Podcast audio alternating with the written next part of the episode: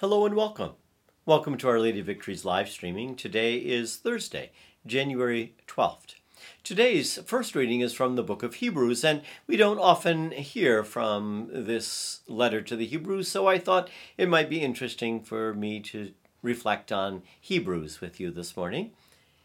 And so this is what we hear today. The Holy Spirit says, Oh, that today you would hear his voice, harden not your hearts, as at the rebellion, in the day of testing in the desert, where your ancestors tested and tried me, and saw my works for forty years.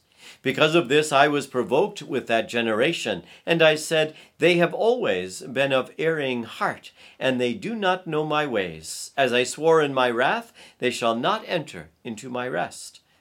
Take care, brothers and sisters, that none of you may have an evil and unfaithful heart, so as to forsake the living God.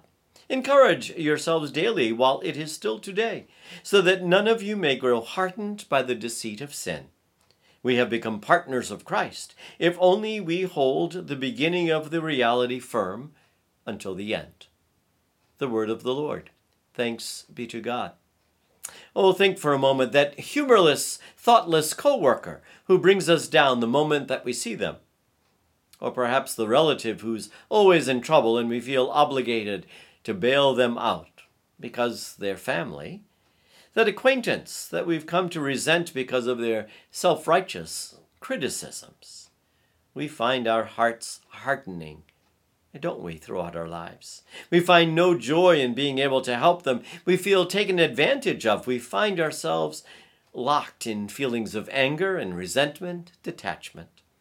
See, the writer of the letter to the Hebrews cites today's responsorial Psalm 95. Oh, that today you would hear God's voice, harden not your hearts.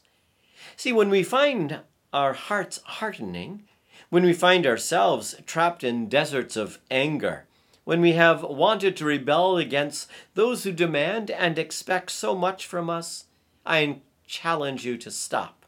Listen to the voice of God within your angry heart, reassuring you that you are acting faithfully, that you are doing as Jesus would do, that in the end you will realize the meaning to be found in acting faithfully despite your understandable feelings. See, every human heart hardens at some point. But remember, especially in those moments, that God continues to dwell there in your heart. Pray with me. O Lord, instill your Spirit in our hearts. Do not let our hearts be hardened by cynicism and resentment. Let your grace illuminate our hearts with hope May we hear your voice within us, enabling us to live your word of compassion and peace, despite our doubts and our disappointments. And we ask this in Jesus' name. Amen. Our Lady of Victory, pray for us. Be blessed today. In fact, if you find yourself feeling resentment or hardening your heart toward someone today, offer them this blessing. Take away the hardened heart. Be the heart of Jesus, a faith filled heart, who is Father, Son, and Holy Spirit. Amen. Have a good day.